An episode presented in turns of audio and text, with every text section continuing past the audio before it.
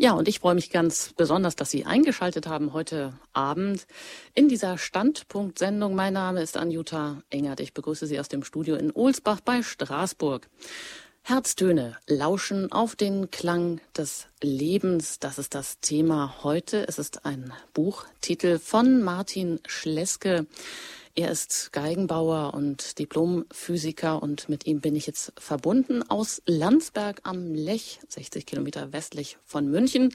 Und ich freue mich, dass Sie heute Abend hier zu Gast sind. Einen wunderschönen guten Abend an Sie. Ja, hallo, grüß dich. Ja, Herr Schleske, da haben wir eine Koryphäe sozusagen mit Ihnen, auch wenn Sie das vielleicht gar nicht so gerne hören mögen, so wie ich Sie einschätze, aber Sie gelten in Fachkreisen als ähm, Stradivari des 21.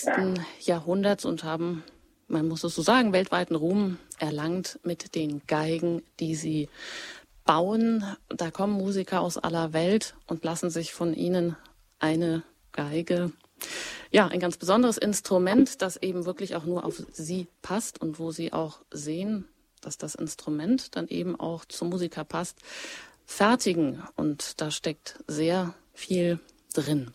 Sie haben ein Meisteratelier für Geigenbau in Landsberg am Lech. Sie leben dort mit Ihrer Familie. Aber eigentlich sind Sie gebürtiger Stuttgarter. Genau. Ich weiß nicht, wie die Bayern das immer so sehen. Aber gut, man darf die Heimat ja oder die Herkunft auch nicht ganz verschweigen. Ja, geht ja schon in Richtung Schwäbisch. Also von daher passt es ganz gut. Okay. Aber das mit ja, dem Stradivari, ähm, das ähm, ist, glaube ich, ja, sollte man so nicht sagen. Also ich bin sicher nicht der Einzige. Wenn man das sagen kann, Stradivari des 21. Jahrhunderts, müsste man sicher sagen, es ist eine ganze Gruppe von sehr guten Geigenbauern mhm. weltweit. Und sicher haben wir fast sowas wie eine neue äh, ja, goldene Periode im Geigenbau. Und das, ähm, wie Anfang des 18. Jahrhunderts eine war, so auch jetzt. Aber das konzentriert sich nicht auf eine einzelne Person, sondern ist schon eine Bewegung von einigen Kollegen weltweit, die hervorragende Geigen bauen. Und da sind wir auch eng im Kontakt und im Gespräch. Also ich glaube, das ist nicht angemessen, das auf, auf ein Atelier oder auf eine Person zu reduzieren, sozusagen das ehrt Sie sicherlich auch, ähm, da mit einer gewissen Bescheidenheit voranzugehen. Sie sind es nicht alleine, aber ja, man liest es über Sie und sicherlich ist auch was dran, auch wenn Sie sagen, das bezieht sich auf ja eine ganze Gruppe, auf viele, die da auch mitwirken und auf der Suche sind. Sie haben im Schreiben Ihre zweite Leidenschaft entdeckt, werden mhm. aber derzeit auch völlig überrannt von äh, ganz vielen Anfragen, die Sie durch Ihre Bücher bekommen haben. Das erste, das hieß der Klang vom unerhörten Sinn des Lebens. Und heute beschäftigen wir uns, wie gesagt, mit den Herztönen, lauschen mhm. auf den Klang des Lebens. Ja, das ist ein vielversprechender Titel. Und wenn Sie sich vorstellen, Sie sitzen jetzt an einem wunderschönen Ort und schlagen dieses Buch auf, so ist es mir zumindest auch gegangen. Ähm, es hat mich neugierig gemacht, dieses kunstvoll gestaltete Buch zu lesen. Und ich saß da auf einem Balkon, die lang ersehnte Sonne durchflutet meine wintermüden Glieder, der Blick schweift durch mediterrane Vegetation aufs Meer. Urlaubsstimmung und ein Moment der Stille umgeben mich. Da lese ich, die wesentlichen Dinge kannst du nicht machen, sondern nur empfangen. Aber du kannst dich empfänglich machen. Und mhm. weiter, ganz hinten, da schreiben Sie oder es steht in Ihrem Buch, etwas zu beherzigen ist vielleicht das schönste Wort für Glauben. Denn es bedeutet, dass du den Dingen, die du erkannt hast, in deinem Herzen und in deinem Handeln Raum gibst. Beherzigen heißt innere Heimat geben. Ein Gast, den du aufgenommen hast, wird zu dir sprechen. Tja, und zwischen diesen beiden tiefgründigen Sprüchen von Martin Schleske auf den Einband gedruckt und die das Buch wie Anfang und Ende rahmen, spannt sich auf über 300 Seiten ein ganzer Horizont von Lebenserfahrungen und prophetischen Lebensweisheiten, gespeist aus einer tief suchenden Seele nach der liebenden Spur Gottes in allen Dingen des Lebens und Schaffens, würde ich sagen. Vor allem die eigene Werkstatt, Ihre Meisteratelier und ja, Sie sind ja auch Klangforscher.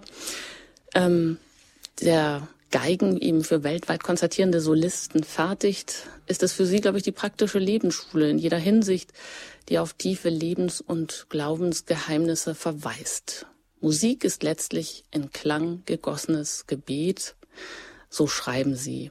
Viele hundert Stunden bearbeiteten sie, ja, die in den Hochlagen der Bergwälder auch eigens ausgesuchten Hölzer bis nach einer einem mühseligen Schaffensprozess, der sehr viel Wissen wie auch ein heiliges Nichtwissen erfordert, so sagen sie, auch ein unermüdliches Hinhören und Intuition bis schließlich aus dem Rohmaterial ein Meisterstück der Klangvielfalt geworden ist. Aber ja. erst in der Begegnung zwischen dem Musiker und den Resonanzen des Instrumentes erweist es sich schließlich, ob es ihnen dann auch gelungen ist, dem Künstler mit seinem Instrument eine oder vielmehr seine Stimme zu geben. Sie beziehen das aber nicht nur auf Musiker, würde ich sagen. Sie fragen nach Beruf, der Berufung eines jeden Menschen, nämlich im Personsein. Personum, sagen Sie, heißt hindurchtönen. So fragen Sie, was kommt durch dich zum Klingen? Es geht Ihnen also immer wieder um das Hinhören, um ein hörendes Herz. Herr Schleske, haben Sie das so mit in die Wiege gelegt bekommen? Das ja, Hinhören oder diese Fähigkeit? Die Wiege gelegt sicher nicht. Das entsteht oder ist auch entstanden natürlich sehr stark durch äh, die, also die äußeren Ohren durch den Geigenbau, aber die sind eigentlich ein Gleichnis für die inneren Ohren. Und letztendlich ähm, die Ohren des Herzens, von denen die Bibel spricht, sind die Empfangsorgane unseres Geistes. Und wir können sehr viel lernen, wenn wir hören lernen, äh, fast als ob uns gesagt werden muss, an den äußeren Ohren lernt ein Gleichnis über das, was die Ohren des Herzens eigentlich sind. Wir können nur das hören, was wir lieben und ähm, was wir erhören sozusagen. Das ist das Wesentliche. Also unser Leben, unserem Leben wird eigentlich die Frage gestellt, ähm, wie ähm, wie möchtest du diesem Leben deine Liebe zeigen? Was liebst du und wie liebst du? Die Dinge, die dich umgeben und deine Berufung. Und ja, die Liebe öffnet uns eigentlich die Ohren des Herzens. Und ähm, ich selber habe mit 13 Jahren angefangen, ja, eine ganz tiefe Liebe zu bekommen für, für die Heilige Schrift, die, die Worte der Bibel und bin da eingetaucht. Ich, als Jugendlicher habe ich zum Teil stundenlang täglich äh, da drin gelesen, weil ich nicht mehr aufhören konnte. Also diese Jahre 13. bis 14. 15. Lebensjahr ähm, ist es fast so wie meine Heimat geworden. Also da öffnen sich auch die Ohren des Herzens, äh, wenn, wenn wir lernen, so einzutauchen ähm, in, die, in diese ja, fremden und schönen und heiligen Worte und äh, hinzuhören. Denke, wir, wir, das ist aber schon eher was Besonderes, oder? Dass Sie mit ja, 13 ich, Jahren ja, plötzlich den Gu Ich weiß nicht, ob das was Besonderes ist, aber es ist, meine, es ist meine, meine seelische Heimat geworden. Meine, meine, also einfach ja, meine, mein Zuhause. Und hm, Sie schreiben auch, Sie haben erlebt, dass Gott mir mit der Bibel das Herz genommen hat. Wie meinen Sie das? Ja, da gibt es ein schönes Wort, das ist ein wunderbares Wort im Hohen Lied der Liebe. Es gibt da drei, in der, in der, ähm, im Alten Testament drei große, berühmte Weisheitsbücher, die klassisch im hebräischen Denken alle dem Salomo zugeordnet werden. Das Hohe Lied der Liebe, die Sprüche Salomos und das Buch Kohelet, wo die rabbinische Tradition sagt, sind, äh, diese drei Bücher beschreiben die drei Lebensalter des Salomo, also der junge Salomo, der leidenschaftliche Salomo, die leidenschaftliche Liebe im Hohelied der Liebe, das ist ein sehr erotisches Buch eigentlich. Ähm, dann die, die Sprüche, die, der reife Mann, das reife Mannesalter und dann der alte Mann, das Buch Kohelet, was sehr abgeklärt, fast resigniert klingt, aber es sind drei Formen der Liebe. Und im jungen Buch, im Hohelied der Liebe, gibt es eben dieses wunderbare Wort, äh, wo es dann im, im, vierten Kapitel ist es, glaube ich, heißt, äh, wie, wie dieser Königssohn zu seiner Braut spricht und sagt, du hast mir das Herz genommen mit einem einzigen Blick deiner Augen. Und also diese, äh, ja, diese Verliebtheit fast in die Heilige Schrift, das war bei mir in meiner Jugendzeit tatsächlich so. Da ist eine unglaubliche Stille entstanden, wenn ich da gelesen habe. Ich habe mich dann zurückgezogen, meistens in mein Zimmer, sehr übrigens gegen den Widerstand meiner Eltern, besonders meines Vaters, der das ganz furchtbar fand, dass ich da plötzlich irgendwie das Feuer gefangen habe für Jesus und das eigentlich sehr stark in Frage gestellt hat. Und äh, ständig gab es Diskussionen über, über Glaubensdinge, die mich oft an den Rand meiner Kraft gebracht haben. Also wenn dann ähm, eben mein Vater war Professor im geisteswissenschaftlichen Bereich, wenn äh, der mir natürlich intellektuell dann weit überlegen war in, in dem Alter und dann so Angriffe, äh, ja, dass er mir gesagt hat, wie kannst du äh, behaupten, dass das die Wahrheit ist? Es gibt so viele Religionen oder wie kannst du vom lieben Gott sprechen, wenn so viel Schlimmes passiert in der Welt? Also solche Fragen. Und ich habe damals auch ja eigentlich niemanden gekannt, ähm, mit dem ich solche Dinge hätte sprechen können dann oder besprechen können und habe mich dann immer zurückgezogen in mein Zimmer und immer eine kleine Kerze angezündet vor mir und dann die Bibel aufgeschlagen und es war eine unglaubliche es waren unglaubliche mhm. Begegnungen, muss ich fast sagen. Also eine, eine große Stille, die immer entstanden ist. Diese Stille habe ich oft noch mehr geliebt als die Worte selbst. Eine unglaubliche Konzentriertheit und so, als, als ob tatsächlich jemand hinter mir steht, der irgendwie diesem kleinen Gottessucher die, die Hand auf die Schulter legt und sagt, das erkläre ich dir jetzt, was du liest. Also ich hatte keine das Lehrer, ja sondern einfach in dieser Bücher. Stille das gespürt und begriffen vieles. Und ähm, ja, bald kannte ich ganz vieles auswendig, weil ich so oft gelesen habe und nicht mehr wegkam davon.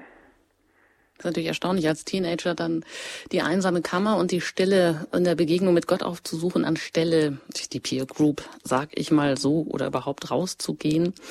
Dann später gab es schon diese Peer Group und auch so diese Jugendkreise und sowas. Und wir hatten auch eine Band dann gegründet, so mit Rockmusik. Also ich habe auch nicht nur Geige gespielt als Jugendlicher, sondern E-Gitarre. Wir haben eigene Lieder komponiert, sind in die Jugendhäuser gegangen und auf die, in die Fußgängerzonen haben da ziemlich heftige Musik gemacht mit eigenen frommen Texten. Also das, das, das kam dann später alles dazu, diese Peer Group. Aber der Anfang war eigentlich äh, tatsächlich dieses Alleinsein mit Gott und, ähm, und mhm. dieses Eintauchen in eine unglaublich erfüllende Stille. Und das geben Sie auch weiter in dem Buch. Ich möchte fast sagen, Zeile für Zeile. Und vielleicht kommen wir auf das Buch auch zurück, denn die mhm. Frage ist ja, das ist jetzt nicht so eine leichte Kost, die man jetzt, äh, wie ich dachte, im Urlaub mal eben so runterlesen kann. Mhm. Sie geben ja eben diese ganz sehr persönlichen und auch tiefen, tiefen religiösen Erfahrungen und schreiben einerseits in einer sehr werbenden, aber auch in seiner, in einer sehr prophetisch auffordernden Sprache. Es geht mhm. ihnen immer ums Wesentliche und, ähm, und davon bleibt dann auch der Leser nicht unberührt. Und das Buch ist ja immerhin im April diesen Jahres erschienen. Und äh, Sie arbeiten schon, glaube ich, an einer zweiten Auflage. Ist gerade die dritte gekommen, genau. Ach so, okay. Danke.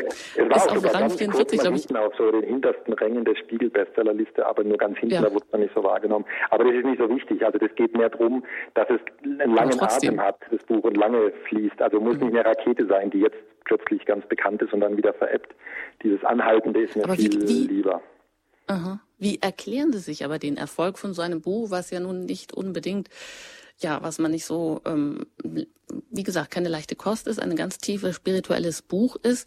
Und es geht zwar nicht um dieses Buch, aber Sie bekommen ja auch, Sie haben mir im Vorgespräch gesagt, 10 bis 15 Anfragen pro Woche über spirituelle Themen, wo Sie eingeladen werden, ja, sei es von Gemeinden, sei es von äh, Klöstern, so wie in der Abtei Münster-Schwarzach, wo Sie ähm, im Dezember einen Kurs geben über das hörende Herz, der aber auch schon ausgebucht ist, oder dass sie ähm, im September eingeladen wurden von Kardinal Wölki, dem Erzbischof von Köln, äh, für einen Impulsvortrag im Kölner Dom zum Fest äh, der Begegnung. Ähm, ja, und Sie haben auch erzählt, äh, Kardinal Wölki hatte seinen ganzen Mitarbeitern dieses Buch geschenkt.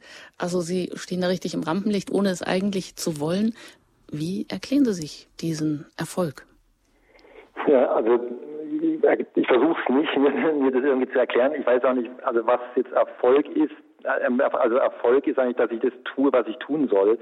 Und ich muss mich gerade mehr schützen, eigentlich davor, zu viel nach außen zu gehen. Also ich merke, ich habe jetzt dieses Jahr sehr viele Vorträge gehabt und spüre jetzt richtig so eine Sehnsucht, allein zu sein und nicht alles von mir zu geben. Das ist auch wichtig, das so zu spüren, was ist wann dran. Ähm, das Buch selber, vielleicht ist es deswegen auch ja, merken Menschen, dass sie es lesen wollen, weil ich es nicht für Leser geschrieben habe. Ich habe es eigentlich für niemand geschrieben, sondern eigentlich für mich. Also ich schreibe eigentlich das auf, was ich höre, was ich sehe, was mir in der Stille wichtig wird, auch in dieser Begegnung, in diesem Gespräch und im dialogischen Hören auf Gott. Das Schreiben ist für mich eine Form von Beten und das ist unglaublich erfüllend. Also auch, auch beim Schreiben übrigens sind die schönsten Momente die Momente, wo es aufhört zu fließen. Also wo ich merke, jetzt fließt nicht weiter, und jetzt könnte ich nur noch, jetzt könnte ich ganz viel schreiben, aber das wäre dann das, was ich mir denke, was ich mir ausdenke, was aus dem Verstand kommt. Aber das, was aus dem Geist kommt, der Geist ist inspirierbar, ähm, ist, hat eine andere Quelle und diese, dieses, dieses Schweigen dann auszuhalten und dann, das ist so wie ein Hineinhören in den Himmel, die Ohren zum Himmel öffnen und zu spüren und zu warten, wann geht's weiter und wie geht's weiter. Und dann kann das sein, es sind zwei Minuten oder fünf Minuten nur einfach dieses gespannte Hören und Warten dass es weiterfließt und dann das aufzuschreiben, das ist eine große Erfüllung, eine ganz tiefe Freude. Diese Momente der Selbstvergessenheit und ja, daran gebe ich anderen Anteil, aber nicht, weil ich irgendwas sagen will. Also was ich, was ich überhaupt nicht mag, sind diese ganzen, diese Art von frommen Ratgeberbüchern. Also wo man belehrt wird, wo jemand da ist, der von höherer Warte aus dem anderen sagt, so geht's und so musst du es machen. Und diese Art von, von Ratgeberliteratur, die ist, die mag ich nicht. Ich liebe eigentlich selber diese Urtexte.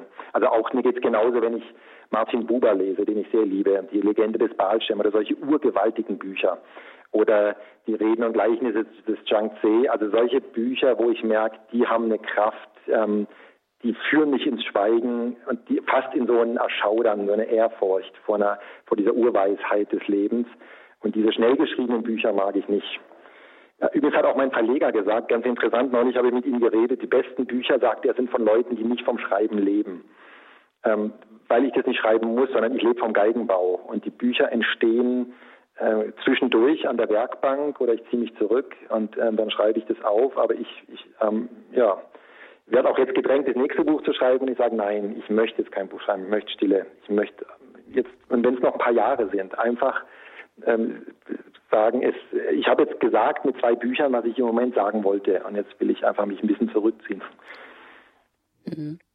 Aber es ist ja dennoch kein einfacher Prozess. Also wenn Sie auch schreiben, dass es manchmal ganz mühelos geht, aber ähm, dennoch ist es ja auch, ja, wie wenn man mit etwas vielleicht auch so in den Wehen liegt und dabei auch etwas rauskommen soll oder das ganz, ganz Bestimmtes, auf das Sie dann warten oder hören.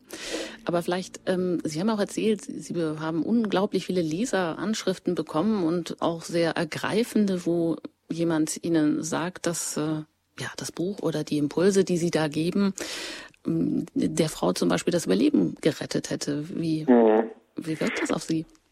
Ja, das sind, das sind sehr bewegende ähm, Briefe oder Anrufe, die ich zum Teil kriege. Ich versuche, die auch alle zu beantworten, was jetzt bin ich wieder ein bisschen hinterher. Es ist ein ganzer Stapel, der liegt noch hier, weil es zum Teil einfach Briefe sind, die man nicht einfach abtun kann oder sagen kann, ach ja, nett, sondern zum Teil schreiben Leute schon dann ganz tief von, den, von ihrer Lebensgeschichte auch von den Krisen ähm, ihres Lebens, von den Fragen und schreiben, was sie mit dem Buch verbinden. Manche schreiben, sie lesen es gerade zum dritten Mal. Andere haben ein kleines Täschchen, habe ich schon Fotos geschickt bekommen, ähm, äh, gehäkelt, wo das Buch dann immer drin ist, weil sie es immer begleitet. Oder eine andere Leserin hat mir einen Kalender geschickt, wo sie das Buch überall, wo sie im Urlaub war, irgendwie fotografiert hat vor vor Meer oder auf Steinen. Also es sind ganz rührende Sachen, aber auch dann Dinge, die mich schon erschüttern. Also neulich kam ein Anruf von einer Frau, die einfach gesagt hat, sie wollte mal mit mir persönlich reden. Und vor einem Jahr sei ganz plötzlich völlig unerwartet ihr Mann gestorben und äh, sie hat vier Kinder zwischen vier und zwölf Jahren alt und hat dann gesagt, sie hat dieses Jahr nur überlebt, weil jeden Morgen äh, eine Freundin kam und äh, von sechs bis sieben haben sie eine Stunde lang dann in meinem Buch gelesen und das hat ihr Kraft gegeben und also sowas zu hören, ist schon heftig dann. Und dann merke ich, ja, das Buch hat ein Eigenleben, was, was über das hinausgeht, was ich bezweckt habe und gemacht habe. Sie sagen ja, dass ähm, Sie selber auch mal von diesen wunderbaren Arbeitsgängen im Geigenbau ausgehen. Das wollen wir hier auch nicht unter den Tisch kehren. Mhm. Sie sind ja äh, einfach Geigenbauer und, und ganz, ganz vieles nehmen Sie von dort, um dann eigentlich auch auf, auf Gott zu kommen oder auf Lebensweisheiten zu kommen. Sie beschreiben auch Ihre Texte als Übungen des hörenden Herzens. Mhm. Sie sagen, Sie haben das jetzt nicht speziell für eine bestimmte, Sie haben sich an niemanden gerichtet speziell, sondern das ist so aus Ihnen herausgekommen. Aber Ihr erstes Buch, da haben Sie wohl auch, glaube ich, fünf Jahre lang versucht, ein erlebtes, erlebtes Gleichnis aufzuschreiben, aber es ging gar nicht. Ja, genau. Wie ist so dieser, dieser Prozess des Schreibens oder was ist auch die, die Quelle Ihrer Inspiration? Also die, die Hauptquelle ist, ist tatsächlich die Werkbank, ist der Geigenbau. Das hat, ähm, ich denke, alles, was wir wirklich lieben, wird uns zu einem Lehrer des Lebens werden und wird uns die Urwahrheiten des Lebens lehren. Das ist in der Mathematik, ich bin ja auch Physiker, nicht nur Geigenbauer, habe komplett Physik studiert. In der Mathematik spricht man auch vom Fraktal. In den Fraktalen im kleinsten ist das Größte enthalten, äh, ist damit eigentlich ausgesagt. Das heißt, ich kann einen ganz kleinen Ausschnitt anschauen und wenn ich wirklich genau hinschaue, erkenne ich die Urwahrheiten, die, die eigentlich die universellen Weisheiten und Wahrheiten sind, die uns gesagt werden sollen. Aber ich glaube, das, was wir hören können, können wir nur hören, weil wir die Dinge lieben, die wir tun. Also eine ältere äh, Freundin hat mir vor einer Weile so einen schönen also Satz gesagt, die hat es dann gehört und hat gesagt, ja Martin, wenn du in der Liebe bist, wird alles zu dir sprechen. Und ich glaube, das ist die Quelle, zu sagen, die Dinge, die wir tun, wirklich zu lieben und zu fragen, was soll mir dadurch gesagt werden. Und wenn man das einmal anfängt zu begreifen, dass, dass unser Leben umgeben ist, jeder Tag eigentlich eine Offenbarungsquelle ist von Gleichnissen, die uns umgeben. Also ich nicht nur frage, was passiert gerade und was ist das jetzt hier und was soll das, sondern ich frage in allen Dingen, was soll mir gesagt werden? Was lerne ich daraus? Was bedeutet das eigentlich? Das ist eine Urübung übrigens auch der antiken Philosophie. Also kann man ganz stark bei den Stoikern, bei, auch bei Seneca lesen, bei Marc Aurel, den späteren und auch früheren äh, Philosophen, die immer gefragt haben, was soll uns gesagt werden? Und das heißt, die Gleichnishaftigkeit des Daseins zu entdecken, ist eine große Offenbarungsquelle, dass ich sage, hinter den Dingen, die augenscheinlich sind, ist noch eine Wirklichkeit, die zu uns spricht. Aber nur das, das hörende Ohr kann nur das liebende Ohr sein. Nur dann werden wir die Dinge hören, die uns gesagt werden sollen. Also das ist eine große Herausforderung zu fragen, lebe ich eigentlich meine Berufung und habe ich eigentlich eine Liebe entfaltet und entzündet in dieser Berufung, die ich lebe. Das hat mit viel Leidenschaft zu tun. Deswegen ist eigentlich für mich die Werkbank, die Arbeitsgänge an der Werkbank, die sind, die fangen an zu sprechen und was auszusagen, grundsätzliche Dinge auszusagen über unser Leben. Ich bin im Gespräch mit Martin Schleske. Er ist Geigenbauer und Diplomphysiker, hat ein Meisteratelier für Geigenbau in Landsberg am Lech, 60 Kilometer westlich von München und wird ja weltweit nachgefragt von sehr bekannten Musikern, die bei ihm eine Geige in Auftrag geben. Ja, und seine zweite Leidenschaft, das ist das Schreiben. Aber es kommt aus Ihnen heraus. Herztöne lauschen auf den Klang des Lebens. Über dieses Buch sprechen wir hier in der Standpunktsendung bei Radio Horeb. Und mein Name ist Anjuta Engert. Herr Schleske, wenn Sie sagen, das Hören, das, das Hinhören, das, ähm, das ist eigentlich eine ja, Grundberufung oder Fähigkeit, um vielleicht auch überhaupt ja zu einer Offenbarungsquelle zu kommen, um Gleichnisse zu erkennen und dahinter was Größeres zu entdecken. Würden Sie sagen, das ist heute dem heutigen Menschen so ein bisschen abhanden gekommen? Ja, ich glaube, sie ist ein bisschen abhanden gekommen. Ähm, zum einen ist abhanden gekommen, ähm, und da leide ich sehr drunter, diese Kultur der Stille, zu sagen, ich liebe wirklich diese Rituale der Stille auch. Also was seit Monaten ich liebe, mit unserem Hund jeden Morgen an den gleichen Ort zu gehen. Das habe ich auch hier viel Glück. Am Ostufer des Lechs am Hochufer, da gibt's Quellen und da gibt's zum Teil sogar Bänke an den Quellen und da hinzulaufen mit dem Hund und mich immer an den gleichen Ort niederzulassen und diese Quelle, das Rauschen der Quelle zu hören, selbst jetzt im Winter, das ist unglaublich schön. Also diese, diesen Ritus, wo ich merke, jeder Mensch sollte, also ein mündiger Mensch, ist eigentlich der, der, der weiß, ich werde nicht einfach versorgt. Also ich werde nicht gefüttert mit den Dingen, die ich brauche zum Leben. Ähm, das ist ein Baby. Ein Baby wird gefüttert. Ich meine das jetzt auch im geistig-seelischen Sinne, sondern ein, ein, ein mündiger Mensch lässt sich die, die inneren Quellen zeigen, aus denen er leben soll. Und die pflegt er. Das heißt, zu fragen, was sind die Dinge, die täglichen Dinge, die mir zur Kraftquelle werden sollen, und fange ich an, die zu leben und zu schützen. Und das ist für mich die Stille. Wenn ich merke, ich habe zu wenig Stille, dann geschehen nicht die Dinge an der Werkbank, die entstehen können, dann bin ich nicht wirklich in meinen Händen. Ich kann nicht die Geigen bauen, die ich Geigen, die ich bauen könnte, wenn ich in der Stille wäre und aus der Stille käme. Meine Ohren sind erst dann ganz im Klang, wenn ich aus der Stille komme, mein Geist ganz präsent. Das ist meine Quelle. Ich weiß aber, dass die Stille nicht die einzige Quelle ist, die, ähm, die wir auch haben aber es ist eine wichtige Quelle. Ähm, aber so ist es nötig, sich diese Quellen äh, zeigen zu lassen, aus denen wir leben. Das ist so der eine, der eine Grund, warum ich glaube, warum das Hören abhanden kommt, weil wir zu wenig Stille haben. Und die, die Ohren reinigen sich in der Stille. Auch die Ohren des Herzens reinigen sich nur durch die Stille. Das, das zu suchen ist wichtig. Ist uns auch in der Bibel übrigens in vielen Beispielen gesagt. Also wenn man das liest am Anfang des Markus Evangeliums, wo es heißt, über Jesus äh, am Morgen noch vor Anbruch des Tages ging er in eine einsame Gegend, um zu beten. Das war mal wie, wie ein richtiger Blitzeinschlag bei mir, dieses Wort, wo ich mich gefragt habe, was ist da eigentlich passiert? Was hat Jesus all die Stunden gemacht in der Stille? Also das zu lernen, äh, dieses, dieses schweigende Beten, das gemeinsame Schweigen mit Gott, nicht nur das Plappern, ist ganz wesentlich. Ich denke auch ein anderer, ein anderer Aspekt, warum wir das Hören verlernt haben oder verlernen, ist, dass wir zu viel unserem Verstand zutrauen. Also ich bin Physiker und ich weiß wirklich, ich liebe die Physik und auch die Mathematik, auch das rationale Denken und das, was wir erforschen können und was dann an Wissen generiert wird über eine ja, Jahrhunderte, Jahrtausende lange Pilgerschaft der Wissenschaft, das ist was, was Wunderbares. Aber es ist fatal, wenn wir, und wir werden ideologisch, es ist fatal, wenn wir das Wissen und die Dinge, die wir wissen können und den rationalen Zugang als den einzigen verstehen. so, so, so merke ich einfach im Laufe der Jahre ein anderer Zugang äh, zu den Dingen, die wir erkennen sollen, ist Intuition. Das ist eine andere Weisheitsquelle und Inspiration. Das sind andere Quellen. Und das ist das, was Sie am Anfang gesagt haben, dieses heilige Nichtwissen. Hat, hat damit zu tun, dass ich mein Wissen nicht für alles halte, sondern dass ich auch in der Stille inspirierbar bin und dass Dinge geschehen, die ich innerlich sehen kann, die ich höre, die nicht aus dem Verstand kommen. Auch die Intuition, die schöpft aus einem riesigen Erfahrungsschatz. Die Intuition, sage ich für mich so, ist eigentlich so die Weisheit der Seele. Aber die hören wir nicht. Wir hören nicht unsere eigene Seele und die Weisheit der Seele, wenn unser Verstand ständig dazwischen plappert. Und das ist leider eine Eigenschaft des Verstandes, der ständig plappert, der für alles eine Erklärung sucht, der nie den Mund halten kann. Das hat zu tun, äh, dann, dann verbauen wir uns diese Zugänge, Zugänge zur Weisheit und die Zugänge zur Inspiration. Also das, das ist tatsächlich, das ist das mhm. Wesen der Stille, zu sagen, ich lasse die Dinge zur Ruhe kommen und ich höre hin ähm, Gebet ist für mich vor allem dieses Hörende, dieses, Dial dieses Dialogische, der Dialog, das Wechselspiel eigentlich mit Gott. Mhm, Sie sprechen auch äh, ausführlich in Ihrem Buch über diese vier Erkenntniswege oder die vier mhm. Wege des Menschen. Ich möchte das jetzt aber noch ein bisschen hinten anstellen. Mhm. Ähm, ist das nicht vielleicht auch ein Privileg, überhaupt so in die Stille zu gehen?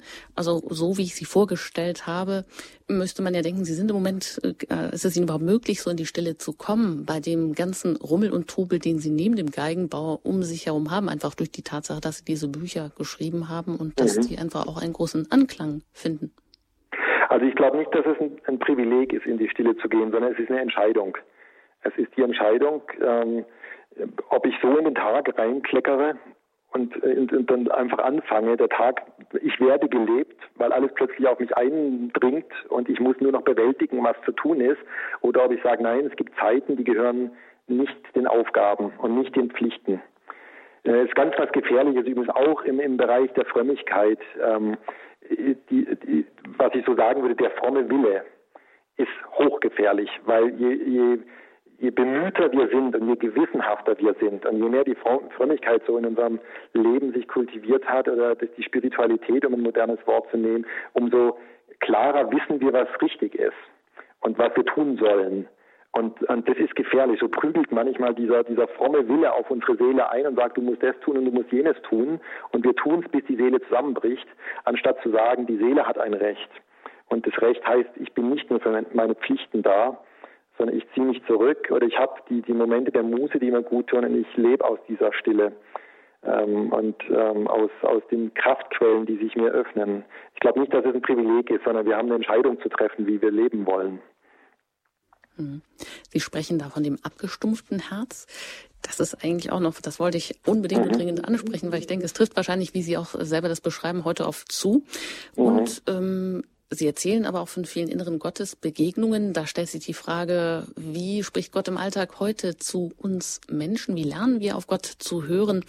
Sie stellen ja auch fest, dass der Glaube oft so mutlos ist, weil, Zitat, wir uns Gott nicht zumuten, weil wir verlernt haben, auch die negativen Seiten, das eigene Versagen, die Verzweiflung und auch die Ängste, eben alle Seelenteile vor Gott zu bringen. Und dann sagen sie, wir werden ihn nicht hören, wenn wir glauben, wir dürften ihn nur loben und nicht auch schreien. Mhm, das mhm.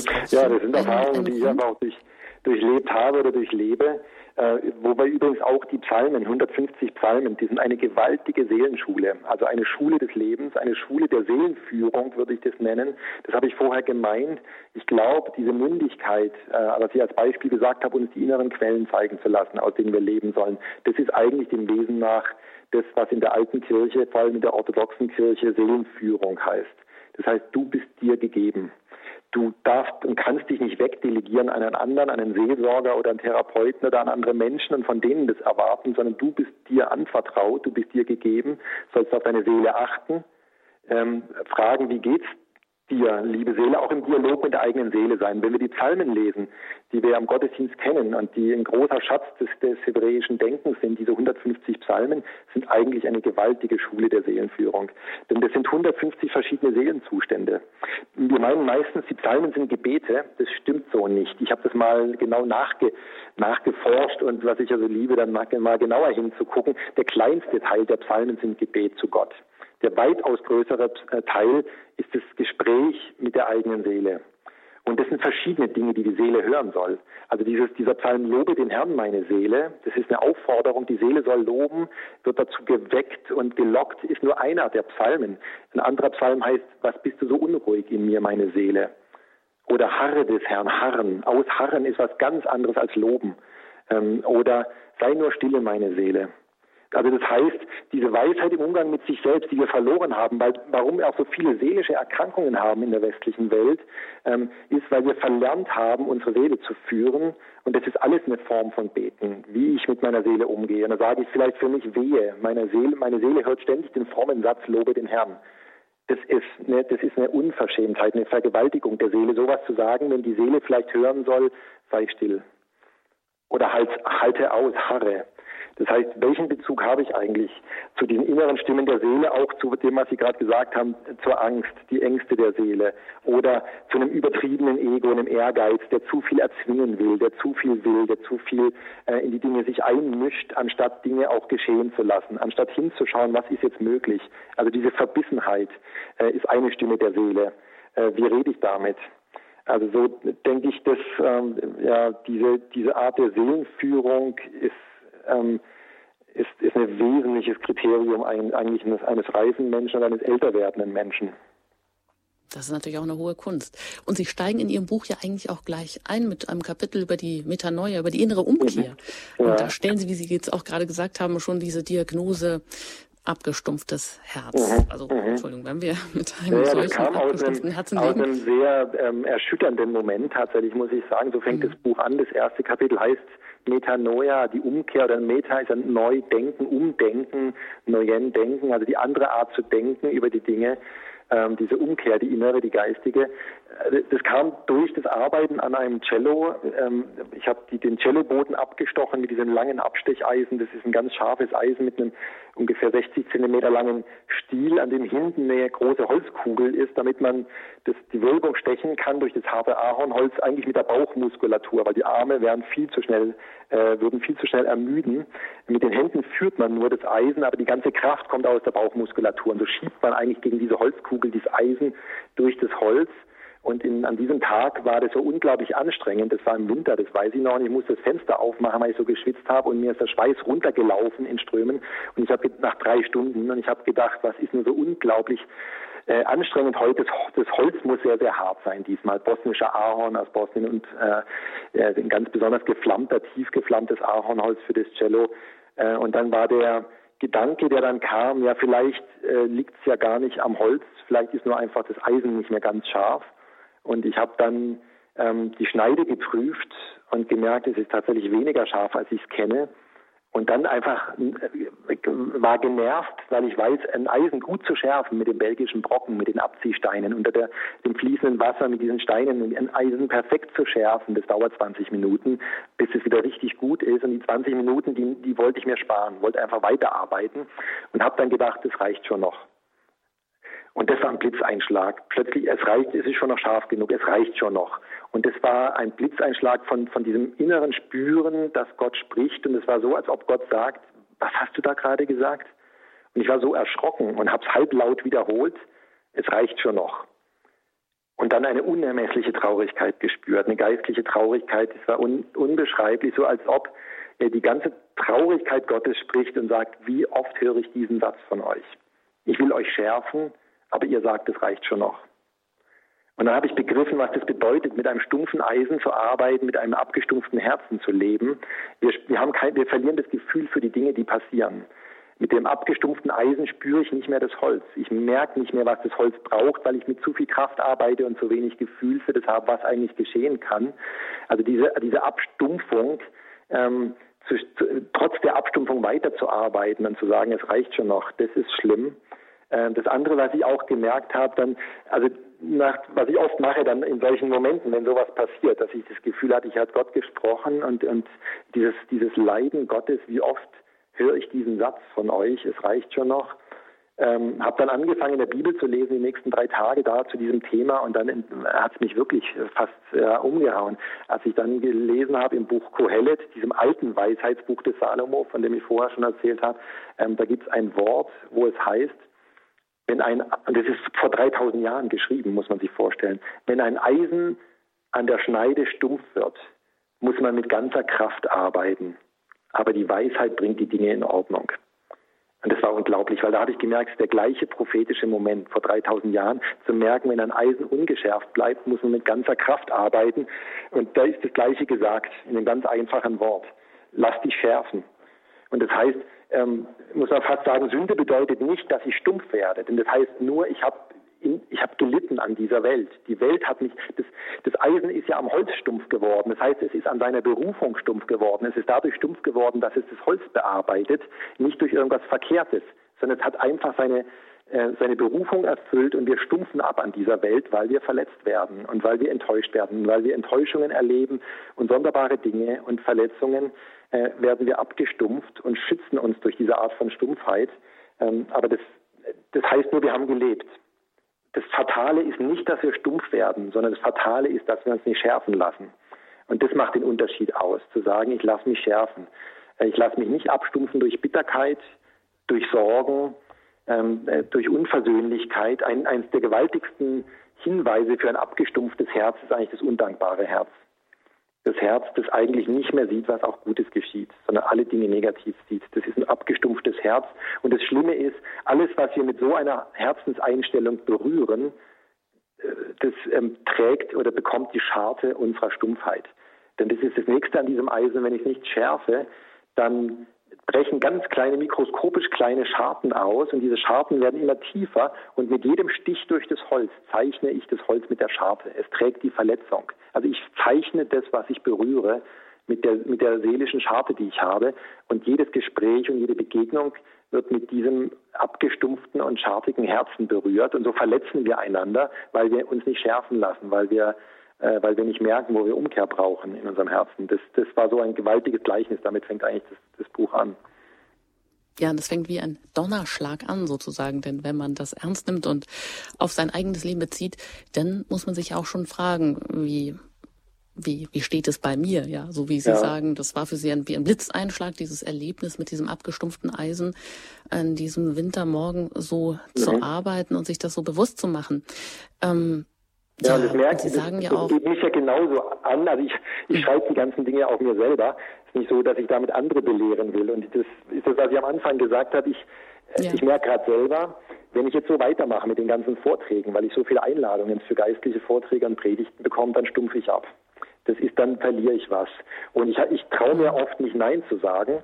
Und das ist so ein, eine Art von Metanoia oder Umkehr, was ganz wunderbar ist. Letztes Wochenende waren ähm, äh, drei liebe Freunde hier und meine Frau und wir waren dann hier gesessen ähm, zu fünft und sind die ganzen Termine durchgegangen und es war eine unglaubliche Befreiung, dass andere Nein sagen für mich und sagen, nee, das machst du nicht, das, das, ist, das, das ist nicht deins, lass das bleiben und mach das nur. Und so zu reduzieren, also man kann sich auch helfen lassen von anderen und die Dinge gemeinsam besprechen, mit denen man Mühe hat, äh, aber die Verantwortung zu merken, was ist das richtige Maß und wo übertreibe ich die Dinge, ähm, oder wo untertreibe ich, wo gehe ich nicht weit genug, weil ich Angst habe, das ist die andere Seite, oder wo gehe ich zu weit, weil ich zu viel Ehrgeiz habe, das, ähm, das, das kann jeder sich zeigen lassen und darauf können wir reagieren und dann werden wir geschärft.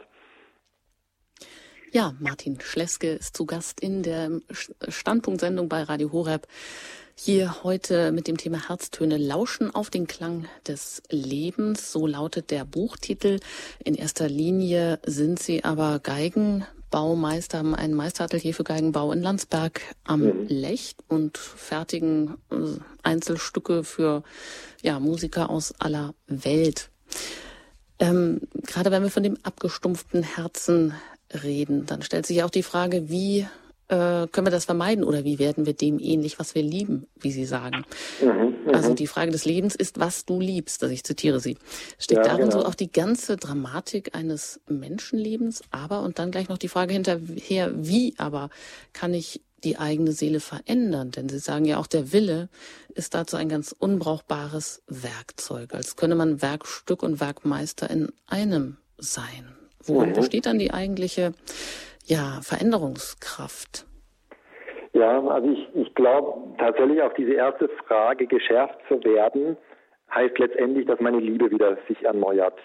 Und, und darin die Berufung, die hineingesprochen ist in mein Leben, ähm, die wir auch je älter wir werden, desto mehr spüren werden und der wir treu sein sollen. Ein großes Geheimnis der Berufung ist, dass wir nicht alles machen dass ich mir nicht alles erlaube und dass ich auch nicht alles will und auch nicht alles mache. Da ist für mich äh, Stradivari übrigens, den Sie vorher angesprochen haben, ein großes Vorbild. Er ist 1646 geboren, bis 1737 91 Jahre alt geworden.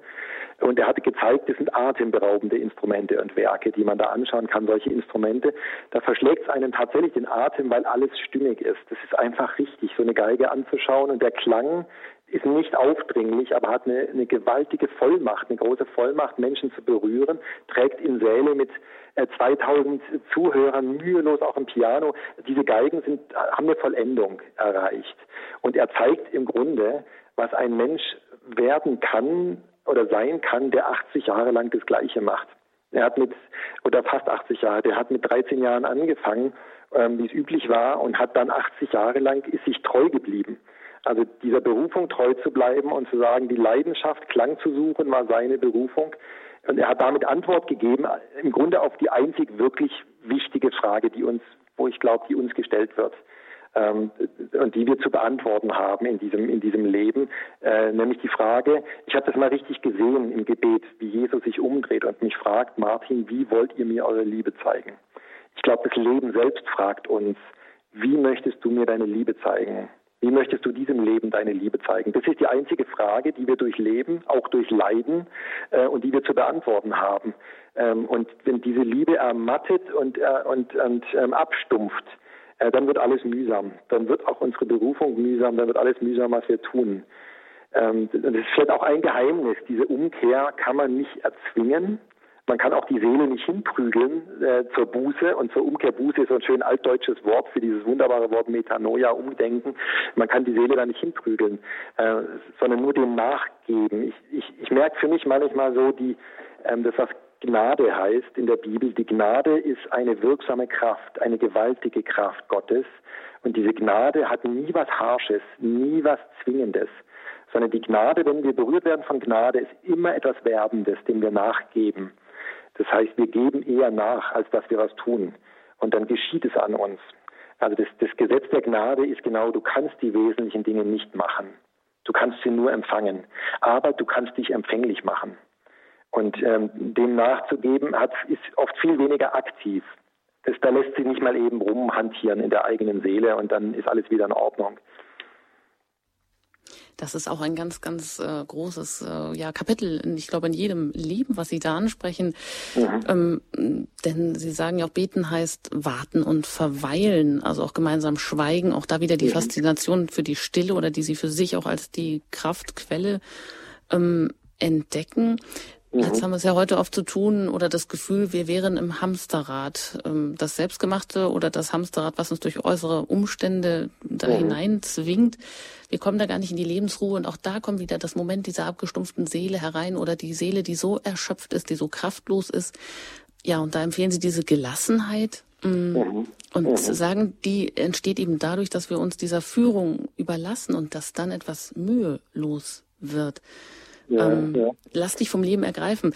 Wie kann man das ähm, ja vielleicht im eigenen Leben auch umsetzen, dass das, äh, dass man da hineinkommt in diese Stille aus dem Hamsterrad heraus, in diese Gelassenheit? Ja, also ich habe das tatsächlich lustig, dass Sie das sagen in dem Hamsterrad. Ich habe das äh, tatsächlich auch mal gesehen in der Gebetszeit.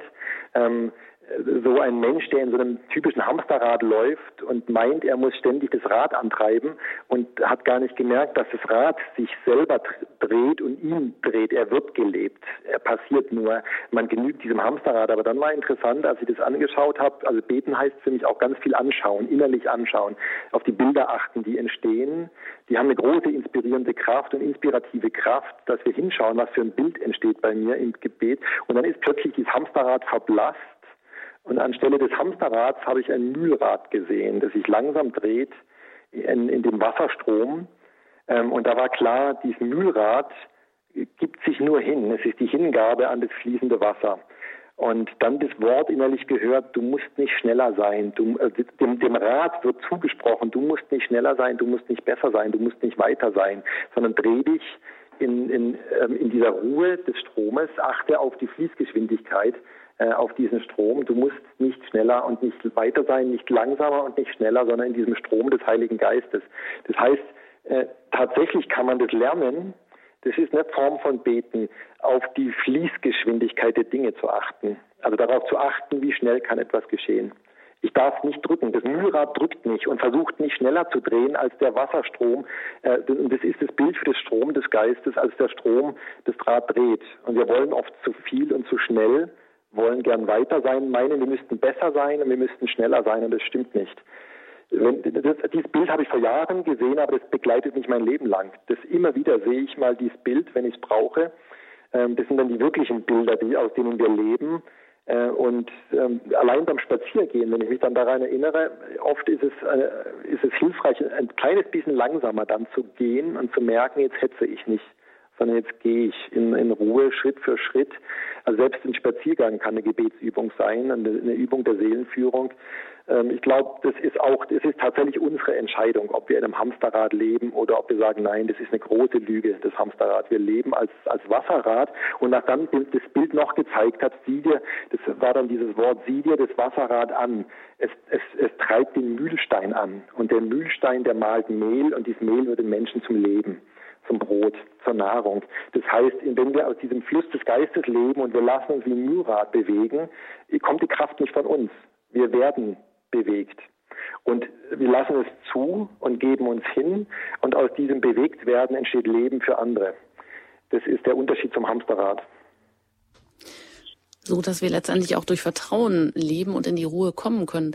Aber wenn ich Sie so reden höre, dann denke ich auch, ähm, vielleicht haben wir auch diese Gleichnisse oder das Gleichnishafte der Bibel ähm, die in vielen ja ganz authentischen, einfachen, ursprünglichen Bildern spricht, haben wir das irgendwie auch diese Sprache vielleicht äh, verlernt, ähm, dass wir das vielleicht als Erkenntnisquelle gar nicht mehr so wahrnehmen können, wie Sie sagen, die Faszination am Geigenbau und alles, was damit zu tun hat, das ist für Sie einfach auch, äh, dahinter steht eben die große Offenbarungsquelle, die sich auftut. Aber wenn man das gar nicht mehr so sehen kann, und ja, das ist ja eigentlich die Botschaft auch der Evangelien. Jesus hat sehr viel in Gleichnissen geredet und eigentlich ist es ein Ansporn, nicht nur jetzt eine äh, hochkompliziert theologische Exegese seiner Gleichnisse zu betreiben. Das kann man natürlich machen, aber die liegt auf der Hand. Das ist das Unmittelbare, was wir hören, ähm, sondern zu sagen, es ist auch eine Anregung, selber gleichnishaft zu leben. Also im Gebet, dieses Mühlrad war jetzt ja kein, kein Beispiel aus dem, aus dem, aus dem Geigenbau, aber das ist, es ist äh, trainiert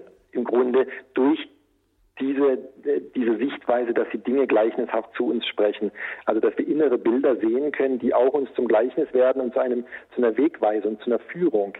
Also, die, das, das glaube ich, das können wir lernen. Ein, ein guter Freund von mir, mit dem ich intensiv auch immer wieder im Gespräch bin, ein orthodoxer Rabbi, Rabbi Baruch, äh, hat mir mal aus dem Alten Testament kommend äh, über Prophetie sehr vieles erklärt und hat gesagt, das Gleichnis ist die neunte und vollendete Form, die letzte und höchste Form der Prophetie im orthodoxen Judentum. Also ist es, da ich gedacht, das ist ja interessant. Jesus redet in Gleichnissen und die Juden sagen, es ist die vollendete Form, die neunte Stufe sozusagen des prophetischen Erkennens. Und ich glaube, jeder Mensch ist fähig, eigentlich ähm, aus diesem Prophetentum des liebenden Herzens zu leben. Das heißt, dass der Geist zu uns sprechen kann. Und wir sehen es und wir hören es und wir geben Acht darauf. Also das mhm. Gebet plötzlich anfängt unglaublich spannend zu sein. Es ist nämlich kein Plappern und es ist kein ständiges Reden. Es ist übrigens auch keine, auch. Es ist, keine, es ist keine Form der Meditation, wo ich nur um mich selber bemüht bin, sondern natürlich hat es meditative, also kontemplative Elemente, aber eigentlich ist es der Dialog, es ist was, es ist die Begegnung mit dem Du Gottes. Aber es ist vor allem, und das scheint mir auch noch ganz wichtig zu sein, Entschuldigung, wenn ich Sie da unterbreche, ja. Sie plädieren ja auch die Form des Betens, dass das eben keine erzwungene Übung ist, sondern etwas vollkommen Selbstverständliches. Also da kommen wir wieder auf diesen Aspekt ja. des Mühelosen, des äh, sich durch ähm, oder Gott, also sich mit dem Vertrauen mhm. Gottes durchfluten zu lassen. Ja. Und dass die Seele einfach auch vom Guten angezogen sein muss. Und da und das scheint mir jetzt auch ein wichtiger Punkt zu, sagen, zu sein, sagen Sie, das moralische Pflichtgefühl reicht eben nicht aus, denn das erzeugt ja. ja wieder nur neue Spannung, aber eben keine Kraft. Und da kommen wir wieder dann auch auf diese ausgebeutete Seele zu sprechen, mhm. die so erschöpft ist, die ja, ja. und durch die es dann, wie Sie sagen, zum Schiffbruch des Glaubens kommen. Genau. Und da sagen Sie einen wunderschönen Satz. Äh, Sie zitieren da oder Gott äh, spricht in Ihnen und sagt: Wende dich als gute Mutter barmherzig deiner Seele zu. Also wenn man der ausgebeuteten Seele gar nichts mehr gönnt, das, was sie eigentlich braucht, also aus der Quelle, aus der sie lebt, dann ja, dann ist, ist sie bleibt in diesem ausgebeuteten Zustand und ja, kommt einfach ja, genau. gar nicht da mehr. Dann der, das, das ist das mit der Willenskraft, was ich gemeint habe. Wenn Religion nur noch Moral ist, dann ist es ein gewaltiges Werkzeug des Willens. Dann ist Religion nur der Teil des Willens, der meiner Seele und meinem Leben sagt, was ich tun soll und prügelt auf mich ein. Und das ist vielleicht schon so ein, eine Leidenschaft in meinen Büchern zu sagen, ähm, das religiöse Leben, das geistliche Leben, das spirituelle Leben ist viel mehr, viel tiefer, hat viel mehr Kraft als nur Moral, sondern wir äh, wir empfangen eine Kraft, aus der wir leben und eine Weisheit, die plötzlich sichtbar wird, äh, die, die, das macht das Leben ungeheuer spannend und, und ähm, führt unser Leben. Also es ist viel mehr als nur du sollst oder gar du musst. Das ist, äh, ich, da habe ich, sind meine ganzen äh, Freunde so genervt, glaube ich, langsam von mir, weil das so meine große Mission seit, seit zwei Jahren, dass ich sage, wir sagen so oft, ich muss. Und ich glaube, fast ist ganz extrem gesprochen, dass wir so oft sagen, ich muss, ist eine Gotteslästerung. Weil wir wissen nicht, was wir müssen. Das, ähm, letztendlich, das steht nur einem zu, zu sagen, was geschehen muss, nicht mir. Ähm, und das, das gibt so ein heiliges Muss, ein heiliges Müssen, das ist das Müssen der Liebe Gottes. Aber dass wir so oft dem anderen und auch uns selber sagen, was ich muss, da vergreifen wir uns an unserer Seele. Wir sollten viel mehr hinspüren, hinschauen und hören, was geschehen kann, äh, was gerade ein Kairos-Moment ist, wo die Zeit reif ist, dass was geschieht und uns dem zur Verfügung stellen. Und es ist viel weniger müssen. Das ist viel mehr wachsam sein, hinschauen, was geschieht, auch nachgeben und zulassen, was geschehen kann. Und trotzdem ist es dann ganz Hingabe. Ja, und Sie sagen ja, Hingabe. Mh, die, dieser Zugang zum Heiligen gerade dadurch möglich ist, dass er eben befreit vom Zweckdienlichen oder nur von dem, was muss, was sein muss. Ja, ja. Genau, ja, das absolut. ist wieder dieses Moment. Aber da sagen Sie auch wieder, Sie ja, wollen schon auch die Möglichkeiten bis äh, an die Grenzen ausloten. Ich denke, sonst könnten sie solche Geigen nicht bauen, wie sie das tun. Und sprechen da auch andererseits wieder von so einem jämmerlichen Mantra, äh, bleibt sie nur entspannt immer. Also, genau, genau. Das kann ich überhaupt nicht leiden. Also dieses, auch dieses, dieses kindisch-infantile Denken, Spiritualität, äh, Spiritualität heißt, so unglaublich entspannter Mensch, der ist so ruhig, da ist so alles abgeklärt. Da sage ich, nee, das ist einfach nur reingedämpft äh, in so einen Ruhezustand, sondern also Spiritualität darf auch leidenschaftlich sein, darf mich unruhig machen. Das, was ich als Berufung spüre, soll mich auch unruhig machen und äh, da, daran darf ich auch meine Kraft verbrauchen. Also meine Berufung darf mich was kosten. Ich darf auch erschöpft sein in dem, was ich tue. Das will ich auch. Also ich gehe schon mit großer Leidenschaft in den Geigenbau und bin da auch nie, bisher noch nie wirklich zufrieden gewesen. Ähm, das erlaube ich mir fast auch nicht, muss ich sagen äh, mit meinen Instrumenten zufrieden zu sein. Das ist ein für mich, also Zufriedenheit ist ein hochgradig unkreativer Zustand also ich, ich bin nicht zufrieden, sondern ich bin vielleicht dankbar. Das schon, ich schütze meine Seele durch Dankbarkeit, nicht durch Zufriedenheit. Ich bin dankbar für das, was ich erreicht habe, aber ich merke, ich habe noch einen weiten Weg und ich hoffe, dass ich in diesem Haus, was wir hier sanieren konnten, in ähm, ein ganz altes, 800 Jahre altes Haus, in dem jetzt hier die Werkstatt ist, mitten im historischen Stadtzentrum an der Stadtmauer, dass ich hier auch mal, wenn, wenn ich gesund bin, auch mit 85 Jahren noch meine Geigen bauen werde und vielleicht dann die beste Geige bauen werde, die so hingezittert ist und wo man die Spuren des Alters merkt, aber die dann eine Vollkommenheit erreicht, die ich heute noch überhaupt nicht habe. Ist es auch das, was Sie so am Geigenbau fasziniert?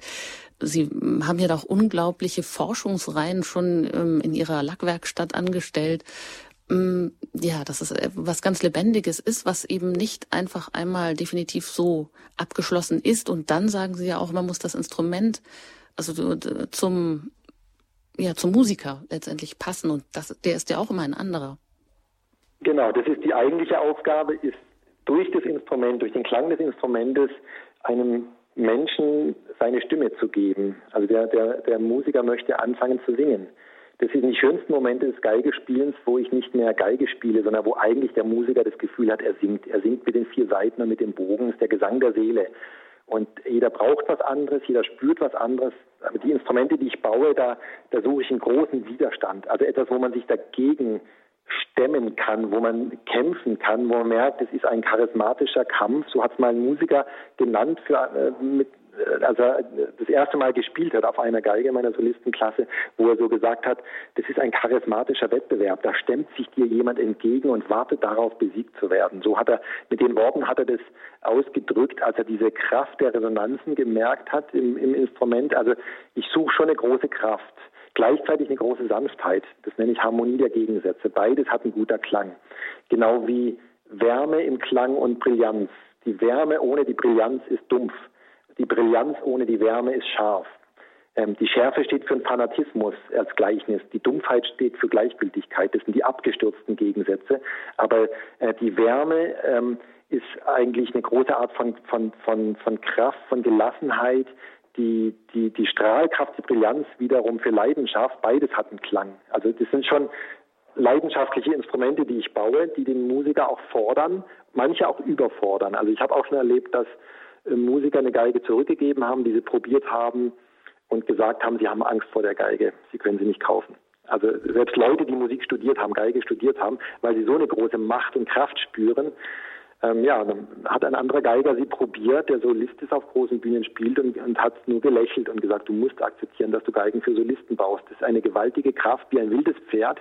Das muss man erstmal zähmen, damit zurechtkommen ähm, aber eben, ich suche schon diese Leidenschaft im Klang. Das heißt also, nichts kann tiefer an die Ursprünge des Lebens greifen als die Erfahrung von Klang. Und ich zitiere Sie wieder hier an dieser Stelle. Und Sie haben wohl auch herausgefunden, dass die erste Berufsbezeichnung in der Bibel ein Musiker ist. Ja, ja. genau, das ist er nicht. Ich bin im Gespräch mit Martin Schleske. Er ist Geigenbaumeister, Diplom-Physikingenieur, hat ein Meisteratelier für Geigenbau in Landsberg am Lech. Und wir sprechen auch über seine zweite Leidenschaft, das Schreiben oder auch vielleicht die Geheimnisse des Geigenbaus und die darüber hinausweisenden Geheimnisse nach der Suche Gottes vielleicht auch ähm, herauszufinden. Herztöne lauschen auf den Klang des Lebens, so lautet der Buchtitel, den wir heute hier in der Standpunkt-Sendung ansprechen.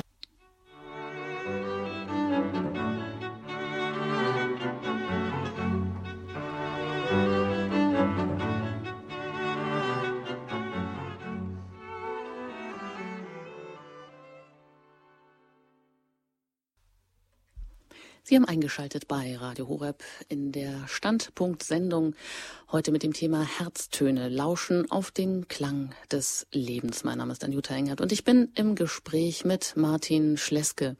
Er ist Geigenbauer und Diplomphysiker, hat ein Meisteratelier für Geigenbau in Landsberg am Lech und fertigt dort auch ja ganz besondere Solo-Instrumente und es kommen Musiker aus aller Herren Länder zu Ihnen, um sich ja das ganz besondere Stück fertigen zu lassen, auf dem Sie vielleicht auch Ihre eigene Seele zum Schwingen, zum Klingen bringen können. Ich habe mich immer gefragt, muss man denn nicht selber auch ein virtuoser Geiger sein, wenn man solche ja, einzigartigen Solo-Instrumente schafft?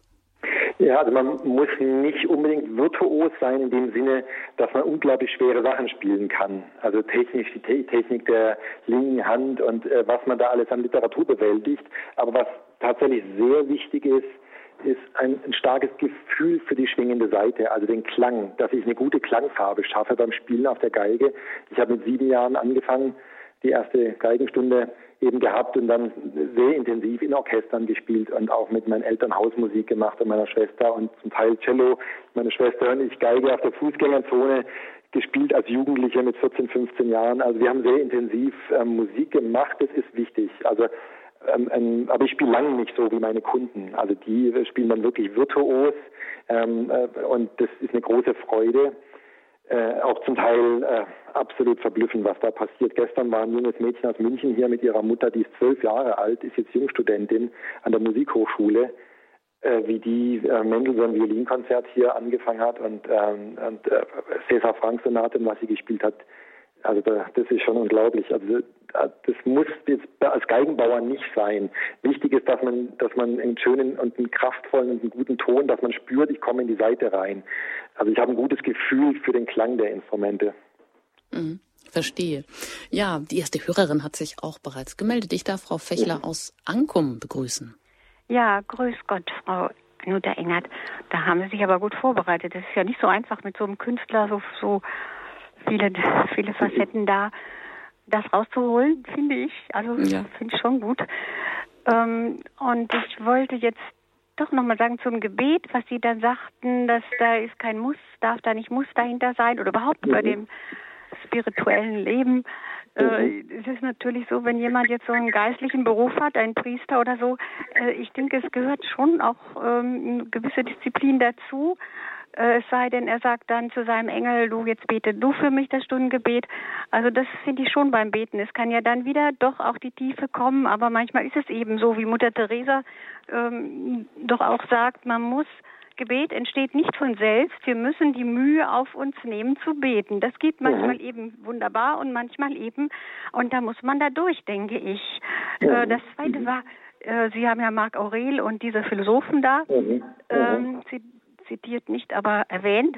Ja. Und ähm, mir ist dann auch dieses von Eichendorff eingefallen, äh, schläft ein Lied, weil die sagen, hinter jedem Ding ähm, steht eigentlich etwas, was man eben dann auch intuitiv im Grunde ähm, ja eigentlich äh, ergreifen kann. Also viele können es ja nicht und man kann es ja oft nicht. Wenn man das hinter einem Menschen sieht, was sein Wesen ausmacht, kann man auch mehr auf ihn eingehen und kann man ihn besser verstehen.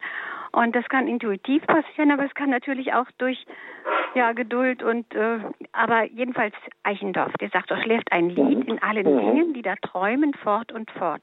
Und die Welt hebt an zu singen, triffst du nur das Zauberwort. Ich habe das früher nicht so verstanden, aber das ist, glaube ich, bei einem Künstler, ähm, der hat das, dass er eben, ich kann es nicht verstehen, wie sie aus einem, aus einem, bei der Geige dann wirklich das so, äh, so gestalten können, dass es eben eine ganz besondere Geige wird. Also es liegt ja dann nicht am Holz. Ähm, es könnte den Klang dann so verändern. Also das ist schon, das ist schon Schöpf, auch eine, auch ein Schöpfungs, ein Vergleich mit, ja, mit dem Schöpfer, von ja, die Gabe des Schöpfers. Ein Schöpfungsakt auf jeden Fall, ja. Vielen ja, Dank, Frau Fischler. Ganz, ähm, ganz wichtig, was Sie äh, am Anfang äh, gesagt haben, äh, zum Thema Gebet oder Disziplin. Und das ist ja auch nicht einfach, das ist vielleicht nochmal wichtig, daran zu betonen, nach Lust und Laune passiert. Heute passt halt und heute ist es stimmiger, morgen wieder nicht. Ähm, ich glaube, dies ist ein Spannungsfeld, was ganz wesentlich ist. Auch, äh, das ist im spirituellen Leben, im geistlichen Leben, auch im Leben eines Geistlichen nicht anders wie im Leben des Künstlers. Ähm, nämlich so eine Spannung, würde ich das nennen, zwischen Disziplin und Kreativität. Also es ist beides. Wenn ich nur Disziplin habe, dann passiert nichts Kreatives mehr. Dann, dann prügel ich mich sozusagen tot durch all das, was ich soll und muss. Äh, wenn ich aber keine Disziplin habe und meine, ich mache jetzt einen ganz kreativen Tag heute, dann verleppert sich alles. Also das ist schon eine Kunst der Seelenführung, dass ich in dem in dem Raum bleibe zwischen Disziplin und Kreativität. Mal ist es nötig, die Seele an die Hand zu nehmen und sagen, das machst du jetzt, auch wenn es nicht Spaß macht. Das ist jetzt wichtig. Ähm, und ein andermal zu sagen, ich diszipliniere mich aber nicht zu Tode, sondern ich erlaube auch Phasen und Räume, wo die Dinge passieren dürfen. Und so ähnlich auch im Gebet. Das, ähm, was Sie angesprochen haben, äh, auch von dem Leben des Geistlichen, das Stundengebet oder auch die tägliche Messe zu lesen, ähm, das sind ja geisterfüllte Rituale. Und die haben eine große Bedeutung. Also das, das Rituelle oder das Ritual hat sowas zu tun mit Disziplin. So wie bei mir der Ritu, das, das, das Ritual des Morgenspazierganges mit dem Hund und die Zeiten der Stille und des Gebets dann. Das ist alles Ritus. Aber der Ritus oder das Rituelle unseres geistlichen Lebens kann zur leblosen oder lieblosen Routine werden. Und dann ist es tot. Also dann fehlt genau dieses Lebendige da drin. Also das ist, glaube ich, schon wichtig zu unterscheiden zwischen dem Rituellen und der toten Routine was ist es? Bin ich ist es, ist es eigentlich nicht mehr belebt von innen? Nur noch eine äußere Form, die ich aufrechterhalte, was dann fromm und richtig aussieht? Oder ist ein inneres Feuer, ein inneres Glühen, Und dann halte ich sehr viel von, Ritu, von, Ritu, äh, von, von rituellem Leben, von tatsächlich dem Ritus. Und den sollten wir finden für unser Leben in guten Zeiten, solange es uns gut geht. Wenn es uns schlecht geht, in der Phase der Depression, weiß ich nicht mehr, was mir gut tut. Und dann hilft es, ich habe einen Ritus, einen täglichen Ritus. Ähm, ich habe einen täglichen Weg zu den Quellen meines Lebens, auch zum Gebet. Also die, diese Disziplin zu erlernen in guten Zeiten, da halte ich ganz viel davon. Ja, schön. Das war der eine Aspekt der Frage nach der Gebetsdisziplin. Ich bin mhm. Ihnen doch dankbar, dass Sie das aufgreifen, Frau Ankum. Und die andere äh, Frage nach der Intuition, da haben Sie Eichendorff zitiert. Die Welt fängt an zu singen, triffst du nur das Zauberwort. Mhm.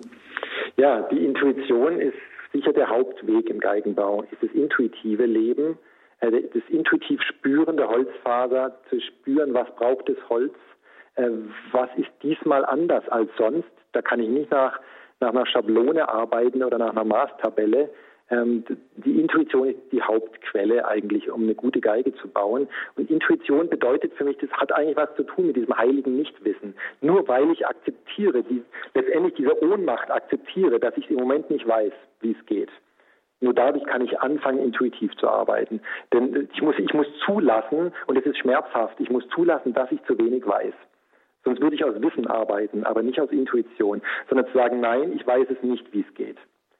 Dieses Eingeständnis öffnet die Tür zur Intuition, dass ich sage, so nicht spüre ich, was passiert. Jetzt vertraue ich auf den inneren Erfahrungsschatz, aus dem heraus, dass das Richtige geschieht, auch wenn ich es nicht erklären kann. Wenn ich es erklären könnte, wäre es Wissen. Ich habe aber zu wenig Wissen und muss trotzdem das Richtige tun. Das ist das äh, ganz stark dieses Ohnmachtsgefühl an der Werkbank, was zum intuitiven Leben führt und was auch schmerzhaft ist. Das, hat, das ist nicht einfach ein, ein lockerer Spaziergang, sondern das hat damit zu tun, dass ich darunter leide, dass ich eigentlich immer zu wenig Wissen habe für das, was ich zu tun habe. Ja, vielen Dank, Frau ähm, Fechler. Ich hoffe, damit sind Sie auch ein Stück weitergekommen und alles Gute Ihnen nach Ankum. Und da hat sich Frau Wenzel aus Köln gemeldet, mit der ich jetzt verbunden bin. Ich grüße Sie. Ja, grüß Gott, die ist Ursula Wenzel aus Köln und Armin Wenzel, mein Mann. Ähm, ist Herr Schleske, ja? Genau, ich höre Sie wunderbar. Sie sind auf Sendung. Ja. Genau. Vielleicht kennen Sie uns noch. Wir waren damals hier in Apostelkirche. Genau, ach, schön, ja genau. Ach, das ist ja wunderbar. Ja? Und, Und da hatten, Sie, hatten wir Ihnen noch zwei Geigen geschickt. das ist ja schön. Ist auch schon lange her. Ja, und Ihr her. Buch liegt immer noch hier neben mir, das erste Buch. Also ich muss sagen, und ich muss sagen, äh, mit, wenn Sie die Herzenswärme nicht hätten, ja, und die Liebe, dann können Sie auch keine Geigen bauen, ja. Das ist ja alles nur mit Gott. Mhm, mh. Und ich muss sagen, ist so wunderbar, wie Sie heute Abend wieder berichten. Also es, es ist großartig. ich möchte mich ganz herzlich bedanken. Ich muss sagen, äh, man müsste die Bücher weitergeben, ja? Dass die Menschen immer mehr zur Ruhe kommen, nicht im Ham Hamsterrad, wie Sie sagen. Lieber ja, in ein Mühlrad, ja? Und langsam, langsam. Da, ja, da sind Sie ja ganz einer Meinung mit werden. Ihrem Erzbischof, der das ja auch schon getan hat, mit Kardinal Wölki. Was meinst du? Ich habe nicht verstanden. Ja, ich sage ja, wenn Sie sagen, man müsste die Bücher weitergeben, dann sage ich ja, ja Sie sind da ganz äh, konform mit Ihrem Erzbischof, dem Kardinal Wölki, der das ja auch schon getan hat in seinem Bistum. Und ich ja. glaube, Bücher 40 Mal verschenkt hat, so wie äh, Herr Schleske mir das gesagt hat. Ja, das ist genau. ein toller Typ, der Wölki, muss ich sagen. ja, ist also wirklich. Also, der, und, der ein sehr äh, nachdenklicher und bescheidener Mensch und man spürt ihm auch an, ähm, diese Suche, wie Kirche im 21. Jahrhundert sein kann. Also das ist ähm, eine ganz, das ist das Gegenteil von Selbstgefälligkeit und von von irgendwie so einer, ja, sich baden in dem Bischofsamt, das ist ganz stark. Da, ja, wir müssen Leute braucht mehr. Wir müssen dem und müssen die Liebe weitergeben an die Menschen. Ja, ja. Und, und die Herzenswärme und wie sie das auch machen. Also ich finde das so großartig. Also und ich denke immer an die Zeit zurück, wo sie damals hier waren. Also und jetzt freue mich so, dass ich Sie heute Abend wieder höre. Schön. Schön. Vielen ja? Dank. Das heißt, Sie haben offensichtlich auch schon oder Ihr Mann eine der Geigen von Herrn Schleske gespielt. Nein, ich, nein, das nicht. Also meine, okay. äh, die Mutter hat Geige gespielt und dann hatten wir zwei Geigen und die haben wir ihm dann geschickt und äh, geben die dann an Kinder weiter, ja? Gut, Also schön. die nicht so bemittelt sind und die dann auch äh, eben Prima. Geige. Nicht? Wir kommen gerade aus einem Konzert aus Apostelkirche, wo auch junge Leute also das ist ja sowas Herrliches, ja. Ähm, äh, äh da heute Nachmittag ein Konzert mhm. gegeben haben mit Geige, Cello. Also äh, äh, es ist eine Gnade, dass wir so Menschen noch haben, so junge Leute. Tja, Musik führt doch eben auch ja. an die innere Quelle. Vielen innere Dank, Frau Quelle. Wenzel. Alles Gute. Und alles Gute und noch eine gute Adventszeit. Dankeschön. Auf Wiederhören. Wiederhören. Ja, weiter geht's nach Sachsen. Da bin ich mit Frau Romund verbunden. Ich grüße Sie. Ich grüße Gott. Hier ist die Heike Romund und ich bin gerade ziemlich bewegt, äh, dass ich den Autor dieses Buches, äh, das erste Buch heißt äh, Vom unerhörten Klang, vom Sinn des Lebens. Äh, als ich war so beeindruckt von diesem Buch äh, und äh, da bin ich jetzt sehr bewegt gerade, dass ich den Autor mal persönlich sprechen höre. Ich muss dazu sagen, ich bin blind und ich Musik ist ähm, eine große Leidenschaft von mir. Also ich höre noch mal ganz anders auf die Dinge dieser Welt, als es vielleicht andere machen. Und äh, von daher habe ich also mit großem Interesse mh, hm, sowohl dieses Buch gelesen als auch heute diesen Vortrag gehört. Oh, das ist schön. Ja. Wie, wie, haben Sie es gelesen? Ähm, als Hörbuch dann oder vorgelesen es bekommen? Es gibt es gibt's als Hörbuch, ähm, mhm. ja. Und aber das ist der Sprecher hat das halt hat eine andere Stimme als Sie und äh, von daher bin ich jetzt also ziemlich ja schön. ziemlich bewegt gerade, dass jetzt mal Ihre Stimme zu hören und äh, spüre auch, dass das also sehr authentisch ist, was in diesem Buch steht und auch das, was Sie jetzt da sagen. Ja, das freut mich, ja. Danke. Die, die Schön, Idee, die ja. Idee, äh, den Geigenbau äh, zu vergleichen mit bestimmten Lebenssituationen und das dann auch noch mit biblischen Zitaten zu begründen und zu unterlegen. Das finde ich also total, diese Dreidimensionalität, die finde ich also total genial.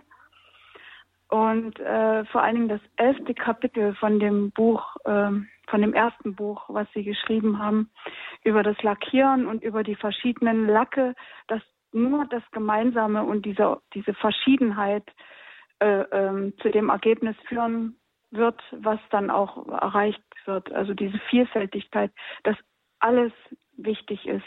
Das Weiche und das Harte und das, was verbindet und das, was, also diese vier Elemente, die Sie da aufzählen. Also das finde ich nochmal wichtig, dass diese Verschiedenheit so wichtig ist, dass nicht jeder mhm. gleich sein muss. Mhm. Mhm. Ja, das Gleichnis vom Geigenlack, von der Rezeptur, die Geheimnisse. Genau. ja, ganz genau. Frau Romund, schön, dass Sie anrufen und vielleicht haben Sie einen ganz besonderen Zugang auch zu diesem Buch, wenn für Sie, als äh, die Sie blind sind, dass das Hören ja das Tor zur Welt vielleicht auch ist. Insofern freue ich mich besonders, dass Sie hier durchgekommen mhm. sind und äh, sage Ihnen herzliches Dankeschön, alles Gute will, nach Sachsen. Ich, ich will nur noch mal darauf hinweisen, dass das eigentlich für alle Menschen das Tor der Welt sein kann, das Ohr. Wir müssen das wieder entdecken lernen. Mhm, mh. da Damit sind Sie ja ganz auch auf der Linie einladen. von Herrn Schleske. Genau, das tun wir Gottes ja heute. Segen, Gottes Segen für Radio Horeb und für alle, äh, die jetzt zuhören und für Herrn Martin Schleske auch. Oh, danke, vielen Dank. Danke, auf Wiederhören. Alles Gute Ihnen. Auf Wiederhören. Hm? Danke gleichfalls. Und dann äh, machen wir einen Schwenk ins, ins Sauerland. Dort ist Herr Bechmann, mit dem ich jetzt verbunden bin. Ich freue mich, dass Sie angerufen haben. Ja, grüß Gott in die Runde und auch Herrn Schleske. Ganz herzlichen Dank für die Sendung äh, Ihnen von Radio Horeb. Ich habe das erste Buch von Herrn Schleske auch gelesen und das hat mir eine Freundin aus, äh, aus äh, Eitlingen eben bei Stuttgart geschenkt. Und das hat mich so begeistert und ich bin auch ein Handwerker und habe mit Holz gearbeitet. Wohl kein Musiker, ich kann nur Mundharmonika spielen. Das Aber das kann ich singen. Und äh, mhm. kam ich ja eben gerade von einem, haben wir gesungen, ein Weihnachtskonzert. Und es ist mir wohltuend, diese Sendung an, an, anzuhören. Ich bin sehr, sehr dankbar. Und auch alles, was Sie da drin beschrieben haben, kann ich auch nachvollziehen mit den stumpfen Werkzeugen da muss man mehr Kraft haben und das habe ich selbst erfahren. Mhm. Und die mhm. inneren Quellen, die darf man nicht äh, zugrunde gehen lassen. Und das Öffnen des Herzens, da muss man auch in der Stille warten können. Und ich habe, äh, musste ich mich heute Nachmittag von zwei lieben Menschen verabschieden, die den letzten Atemzug hier in, in diesem Leben getan haben und, und im und den ersten Atem vielleicht im neuen Leben erreichen mhm. konnten. Und, äh, und mit Dankbarkeit denke ich an die zurück. Und diese Sendung ist mir sehr, kommt mir sehr zu Herzen heute. Das, ich danke schön und ich würde Sie gerne mal ins Sauerland einladen, Herr Schletzke. Ich Sie waren ja schon mal in Siegen und haben einen... Genau, Siegen war ich. Ja, Im mit Apollo dem äh, Klempnauer, den kennen Sie ja auch. Genau, genau. Und, Ganz äh, wunderbar, im, im Apollo-Theater. Jan Wehring hat mich eingeladen in ans Apollo-Theater Siegen, ja.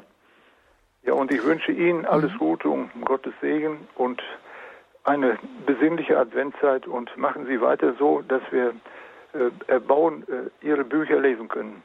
Ach, vielen Dank. Alles Gute. Dankeschön. Alles Gute Ihnen auch, Herr Beckmann. Auf Wiederhören. Auf Wiederhören. Ja, wenn Sie das gerade oder der Hörer das auch gerade so anspricht, ähm, da kommt es mir auch nochmal das Thema der Seelenführung. Sie schreiben, Herr. Schleske, ein guter, ein weiser Seelsorger oder Therapeut wird nie ersetzen, was ich mir selbst sein und werden soll, nämlich ein Freund meiner Seele. Mhm. Und etwas weiter kommen Sie auch nochmal auf das Gebet zu sprechen und sagen, das ist die Hauptschlagader des Lebens und führen da weiter aus und sagen ihm, die Herrlichkeit Gottes, die kann sich auf uns niederlassen und Situationen können sich dadurch vollkommen verändern oder auch jeder Augenblick kann ein Ort Gottes sein. Und weiter mhm. auch ist es die Erfahrung, dass sich das Herz neu in Gott verlieben kann. Ja, das ist ja etwas, was äh, ja sehr viel Hoffnung macht. Und vielleicht auch ist das in gewisser Weise das Fazit des Buches, äh, dass Sie sagen, der Himmel hat in allen Geschehnissen die Mitwirkung des menschlichen Herzens beschlossen. Mhm. Und insofern ist das hörende Herz da der wahre Künstler des Lebens. Könnte man das so auch ja, als ähm, die Aussage oder eine mhm. wichtige Aussage Ihres Buches beschreiben? Ja, ich, ich glaube schon der Grundtenor, den Sie ähm, angesprochen haben, gerade was, was sich sicher durchzieht, vielleicht auch noch mal mehr als durchs erste Buch, äh, was aber angefangen hat im, im ersten Buch, ich äh, beschrieben habe im siebten Kapitel, wo es heißt, der verschlossene Klang, so heißt das Kapitel, vom Glauben an einen liebenden und darum leidenden Gott. Diese Verletzbarkeit, des Heiligen. Das ist ein Grundmotiv, das beschreibe ich, wo es herkommt im, im ersten Buch. Ein erschütternder Moment, äh, wie eine Gottesoffenbarung. Und ich habe fünf Jahre gebraucht, darüber schreiben zu können, weil ich gemerkt habe, davor, es geht noch nicht. Es, ich schreibe kaputt.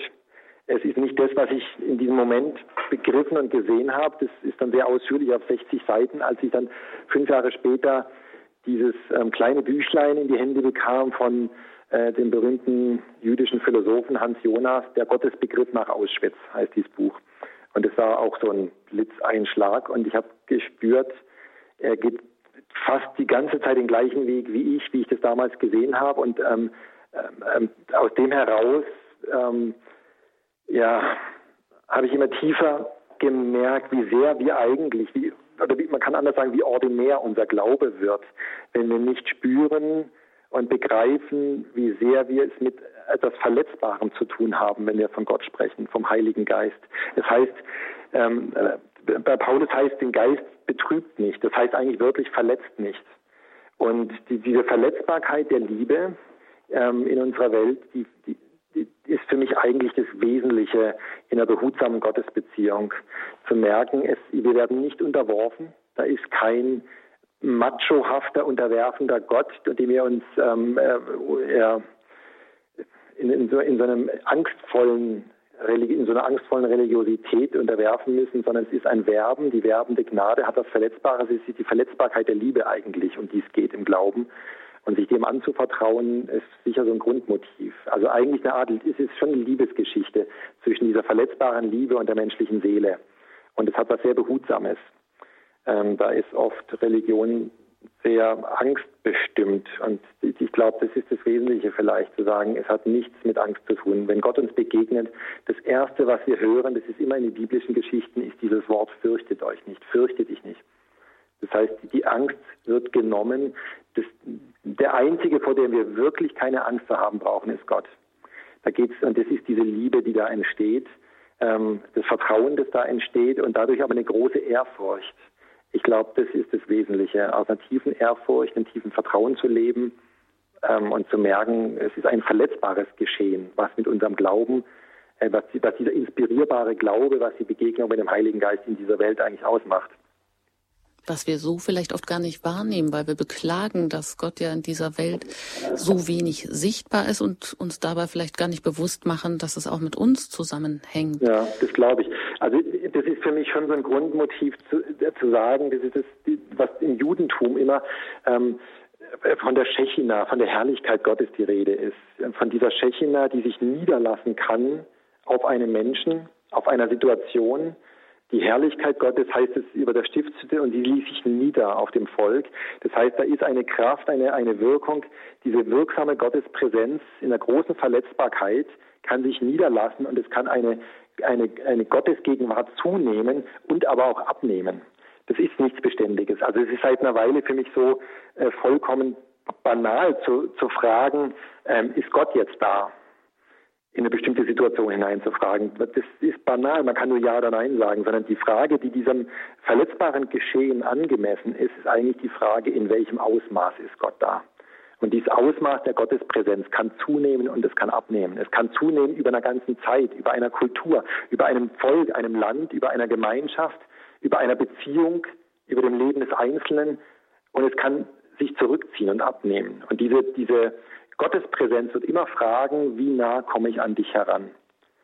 Ähm, und das hat was mit Liebe zu tun, mit Würde, mit Respekt, mit dem Gegenteil von Unterwerfung unter einen allmächtig despotischen Gott, sondern sie wird fragen, wie nah komme ich an dich heran? Das ist gemeint mit diesem Wort bei Paulus im Neuen Testament, den Geist dämpft nicht.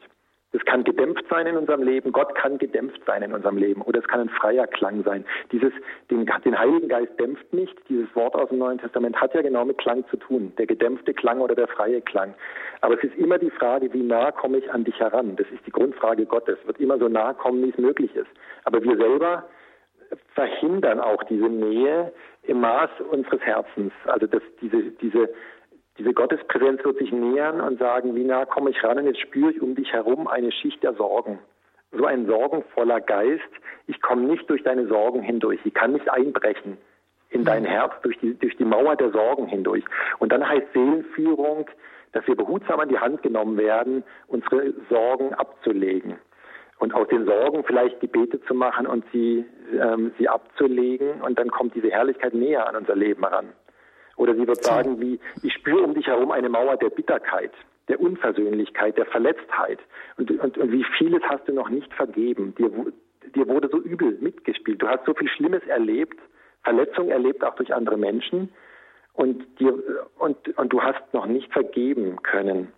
Und dann ist eine Behutsamkeit da, eine Behutsamkeit der Gnade, die die Seele führt in die Vergebung. Und die sagt, kannst du vergeben, willst du vergeben, Schritt für Schritt. Und dann ist die Bitterkeit eine Schicht, die weg ist und diese Gottespräsenz kommt noch näher an unser Leben ran. Also ich glaube, wir selber sind eigentlich diejenigen, die Gott auf Abstand halten und da bricht Gott nicht ein in unser Leben und sagt, hallo, hier bin ich, sondern es ist eine mhm, diese werbende Gnade. Mhm. Das heißt, die Mauern der Bitterkeit, die Mauern der Sorgen oder das Dickicht oder die Dornen auch. Ja, die um, genau. Die auch die Rechthaberei, die Härte, mhm. wie wir über andere reden, ständig Recht haben zu müssen, auch die Mauer der Habgier immer mehr haben zu müssen und nicht aus Dankbarkeit zu leben. Habgierig ist nur der Mensch, der nicht dankbar ist. Also die Dankbarkeit ist eigentlich ein Reichtum. wir entscheiden selber, in was für einer Welt wir leben wollen. Aber in einer Welt des, der Armut oder des Reichtums. Und der, ein Mensch kann so reich sein, wenn er nicht dankbar ist, hat ein armes Leben. Er spürt nichts davon. Es ist eine armselige, eine Welt des Mangels, egal wie reich ich bin. Aber ich kann aus Dankbarkeit heraus merken, ich lebe, ich bin, ich bin beschenkt. Und dann ist es, dann ist es ein großer Reichtum in meinem Leben. Und also diese Undankbarkeit ist eine Schicht, mit der wir uns eigentlich gegen Gott hart machen. Oder die Rechthaberei, diese ganzen Dinge, wie hart wir über andere Menschen reden. So wie ich über andere rede, zeigt eigentlich nur, was, äh, wie mir es geht.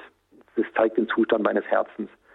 Das heißt, es steht dann eine Kultur der Liebe an und Sie beschreiben die Liebe auch so schön, dass es darum geht, die Schönheit des anderen zu sehen und diese hervorzulieben, wo sie vergraben mhm. war. Wie würden Sie sagen, wie sehen Sie unserer Zeit ähm, im Hinblick auf die Gottespräsenz entgegen?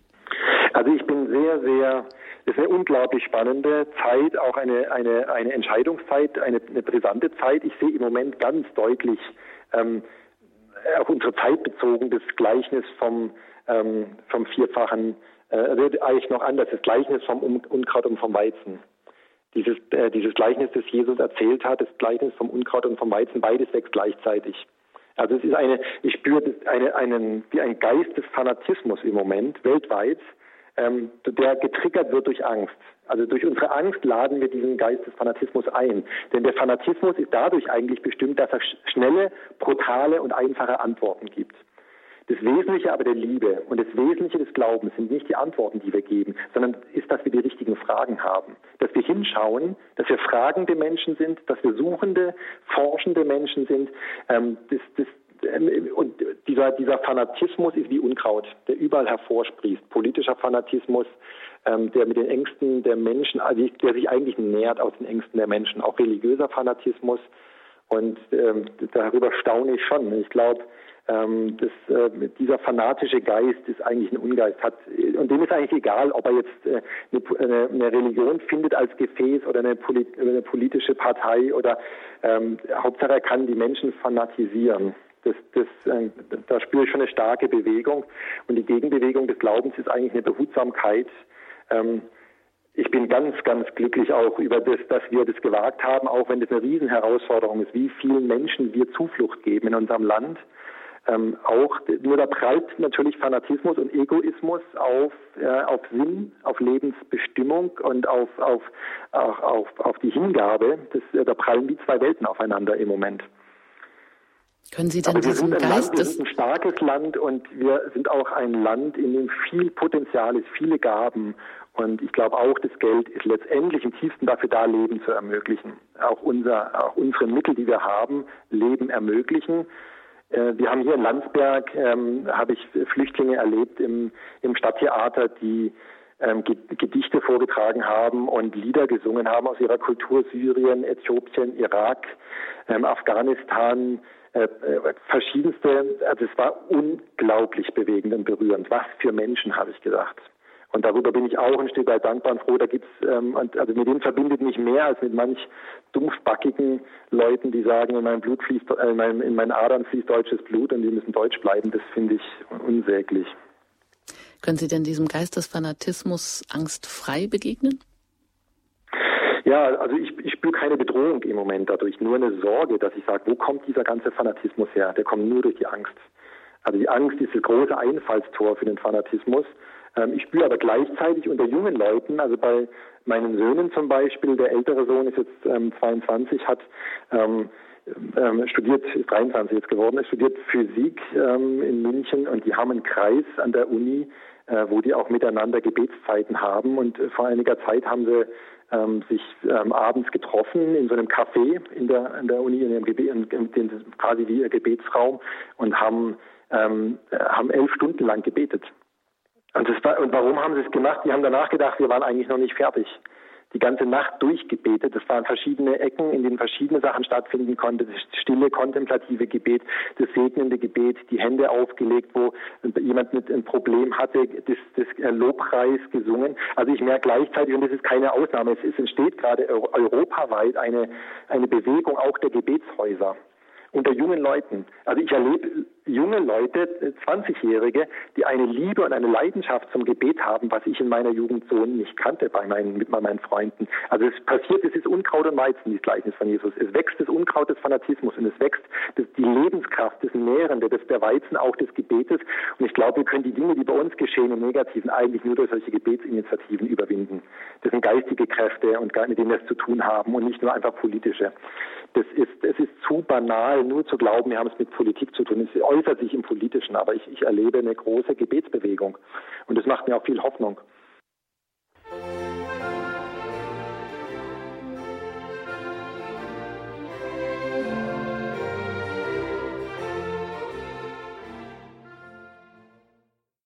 Ja, Sie hören Martin Schleske in der Sendung Standpunkt hier bei Horeb. Und ähm, zum Abschluss, Herr Schleske, ja, glaube ich, wollten Sie uns noch was äh, sagen oder was mitteilen oder vielleicht noch einen Satz zum Abschluss, bevor, bevor es dann einfach hier weitergeht mit dem Programm. Gut, dann habe ich ähm, gedacht, ein, ein kurzes Gedicht, ähm, das auch in den Herztönen steht, das würde ich zum Schluss vorlesen. Ja, bitte, gerne. Also es ist nicht nur ähm, Prosa, sondern auch zwischendurch ein bisschen was Lyrisches. Wenn es kurz ist, genau. Genau. Das heißt, der Glaube meiner Freunde. Diese Werkstatt ist geheiligt durch den Glauben meiner Freunde. Mein Selbstvertrauen ist flüchtig, meine Liebe ermüdet, mein Glaube matt und schwer. Ich suche Frieden und ernte Unruhe. Ich überwinde mich und unterliege mir. Ich suche meine Schuld und höre dein Schweigen. Aber dem Gebet meiner Freunde hast du den Segen verheißen. Ihre Liebe ist wie der Tau, der herabfließt vom Hermon. Ihre Freude holt das Verlorene zurück. Ihr Vertrauen schafft mir neuen Raum. Alles hat Zukunft, weil sie mir Zukunft geben. Alles kann ich ertragen, wenn ich getragen bin. Alles bewältigen, wenn ihr Glaube mich trägt. Diese Werkstatt ist geheiligt durch den Glauben meiner Freunde. Ihn leihe ich mir. Ganz vielen Dank, Herr Schleske, für diese ja, wunderbaren Worte hier zum Abschluss. Und ich möchte Ihnen ganz herzlich danken, dass Sie hier heute zur Verfügung standen, trotz eines ganz vollen Terminkalenders und sich die ja. Muße und auch die Ruhe genommen haben und ähm, über Ihr Buch gesprochen haben. Und ich äh, denke auch ganz, ganz viele Menschen angesprochen und aus dem Herzen gesprochen haben. Herztöne lauschen auf den Klang des Lebens. Ähm, das war der Titel der Sendung zum gleichnamigen Buch, das man im Adeo Verlag für 22,99 auch erstehen kann und alles weitere erfahren Sie auf unserer Homepage unter dem Tagesprogramm, wenn Sie ja, Näheres auch über Martin Schleske wissen möchten. Ich verabschiede mich damit und darf Ihnen ganz herzlich danken und ähm, Ihnen auf Wiederhören sagen, Herr ja. Schleske. Danke, schön, dass ich da sein durfte. genau, ciao. Dankeschön. Und ich möchte mich auch bei Ihnen fürs Zuhören bedanken und wünsche Ihnen noch eine gesegnete Nacht. Machen Sie es gut, Ihre Anjuta Engert.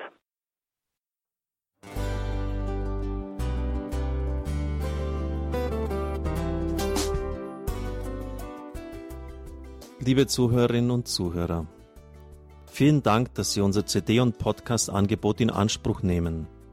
Wir freuen uns, dass unsere Sendungen auf diese Weise verbreitet werden. Dieser Dienst ist für Sie kostenlos.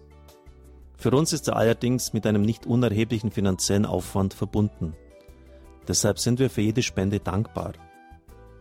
Alle Bankverbindungen unserer Spendenkontos können Sie über unsere Homepage horeb.org unter dem Menüpunkt Spenden einsehen. Dort besteht auch die Möglichkeit, online zu spenden. Natürlich nach den neuesten Sicherheitsstandards. Sie können diese Informationen auch bei unserem Hörerservice unter der Telefonnummer 08328 921 110 erfragen. Ich wiederhole die Rufnummer 08328 921 110. Vergelt's gut für Ihre Unterstützung. Ihr Pfarrer Kocher.